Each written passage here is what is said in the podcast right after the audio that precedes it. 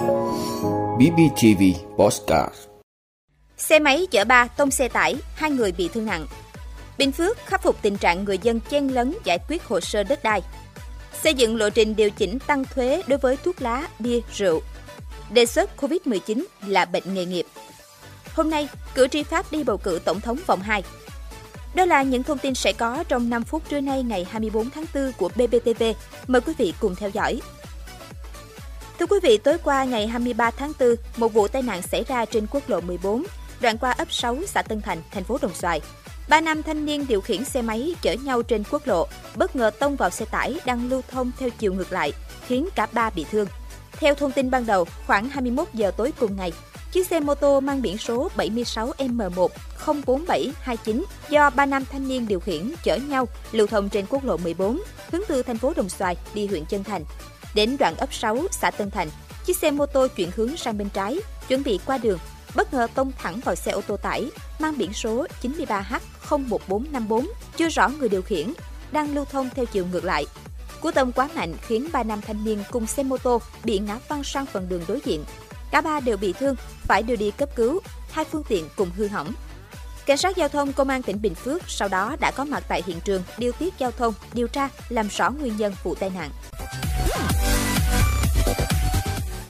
Thưa quý vị, sau khi xuất hiện clip ngắn trên một số báo điện tử và mạng xã hội, ghi lại cảnh nhiều người dân chen lấn, xô đẩy, tranh nhau xếp hàng để bốc số thứ tự, chờ làm hồ sơ giải quyết thủ tục hành chính, gây mất an ninh trật tự tại chi nhánh văn phòng đăng ký đất đai huyện Chân Thành. Ủy ban nhân dân tỉnh Bình Phước đã ban hành văn bản đề nghị giám đốc Sở Tài nguyên và Môi trường tỉnh Bình Phước, Chủ tịch Ủy ban nhân dân huyện Chân Thành khẩn trương kiểm tra, làm rõ thông tin báo chí và mạng xã hội đăng tải, đồng thời thực hiện ngay các giải pháp phù hợp để phục vụ nhân dân một cách tốt nhất, không để tái diễn tình trạng này.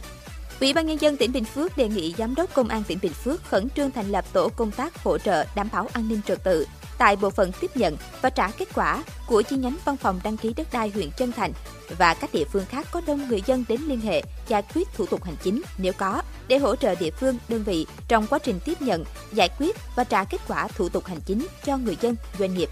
Đồng thời chỉ đạo công an các địa phương tăng cường nắm tình hình, không để xảy ra tình trạng người dân, doanh nghiệp tự phát lập các điểm môi giới, buôn bán bất động sản trên các tuyến đường, tiềm ẩn nguy cơ mất an ninh trật tự, an toàn giao thông. Theo thẩm quyền, xử lý nghiêm các trường hợp vi phạm nếu có.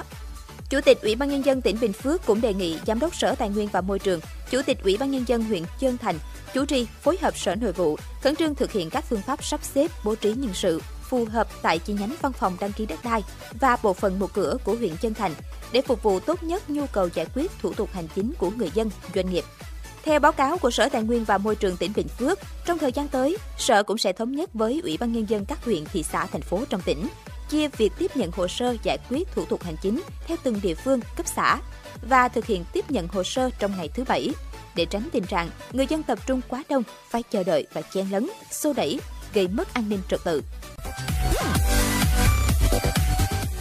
Thưa quý vị, Phó Thủ tướng Chính phủ Lê Minh Khái vừa ký quyết định phê duyệt chiến lược cải cách hệ thống thuế đến năm 2030. Trong đó, về mục tiêu cải cách chính sách thuế, hoàn thiện đồng bộ hệ thống chính sách thuế của Việt Nam phù hợp với các tiêu chuẩn của hệ thống thuế tốt theo thông lệ quốc tế, đồng thời đáp ứng yêu cầu về nguồn lực để thực hiện chiến lược phát triển kinh tế xã hội 10 năm 2021-2030, bao gồm các sắc thuế, phí, lệ phí, chủ yếu sau, thuế giá trị gia tăng, thuế tiêu thụ đặc biệt, thuế xuất khẩu, thuế nhập khẩu, thuế thu nhập doanh nghiệp, thuế thu nhập cá nhân, thuế tài nguyên, thuế sử dụng đất nông nghiệp, thuế sử dụng đất phi nông nghiệp, thuế bảo vệ môi trường,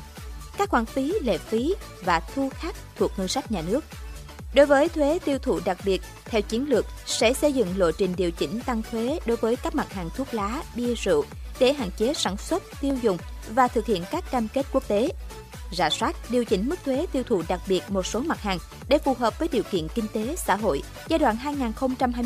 2021-2030 nghiên cứu áp dụng kết hợp giữa thuế suất theo tỷ lệ và mức thuế tuyệt đối đối với một số hàng hóa, dịch vụ chịu thuế tiêu thụ đặc biệt.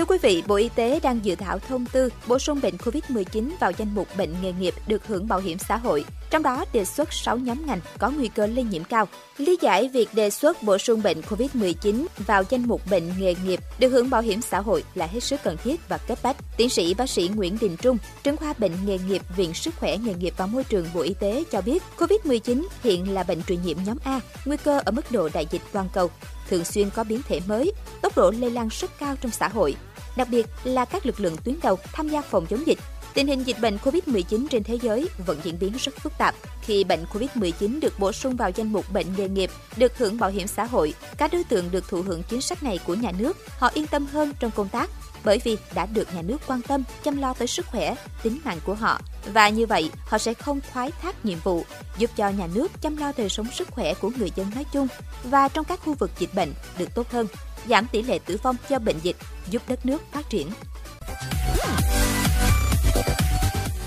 Thưa quý vị, ngày hôm nay, cử tri Pháp đi bầu cử tổng thống vòng 2, chọn lựa giữa hai ứng cử viên Emmanuel Macron và bà Marine Le Pen. Tổng thống mãn nhiệm Emmanuel Macron đã củng cố thêm vị thế sau cuộc tranh luận trực tiếp trên truyền hình giữa tuần trước. Tuy nhiên, chưa có gì chắc chắn là ông sẽ tái đắc cử thêm một nhiệm kỳ nữa. Theo các cuộc thăm dò ý định bỏ phiếu, ông Macron đang có lợi thế hơn bà Le Pen. Trong cuộc tranh luận trực tiếp trên truyền hình tuần trước, ông Macron đã tỏ ra vượt trội. Tuy nhiên, Tổng thống mãn nhiệm vẫn chưa xóa mờ được hình ảnh một lãnh đạo quá kiêu hãnh và xa dân. Kết quả bầu cử sẽ được công bố vào 20 giờ hôm nay theo giờ Paris. Tổng thống Pháp của 5 năm tới đây sẽ phải đối mặt với nhiều thách thức, bao gồm hàng gắn rạn nứt xã hội, tiếp tục cải cách kinh tế, đồng thời khôi phục vị thế của Pháp tại châu Âu và trên thế giới. Vị đã luôn ủng hộ các chương trình của Đài Phát thanh truyền hình và báo Bình Phước. Nếu có nhu cầu đăng thông tin quảng cáo ra vặt, quý khách hàng vui lòng liên hệ phòng dịch vụ quảng cáo phát hành số điện thoại 02713 887065. BBTV, vì bạn, mỗi ngày.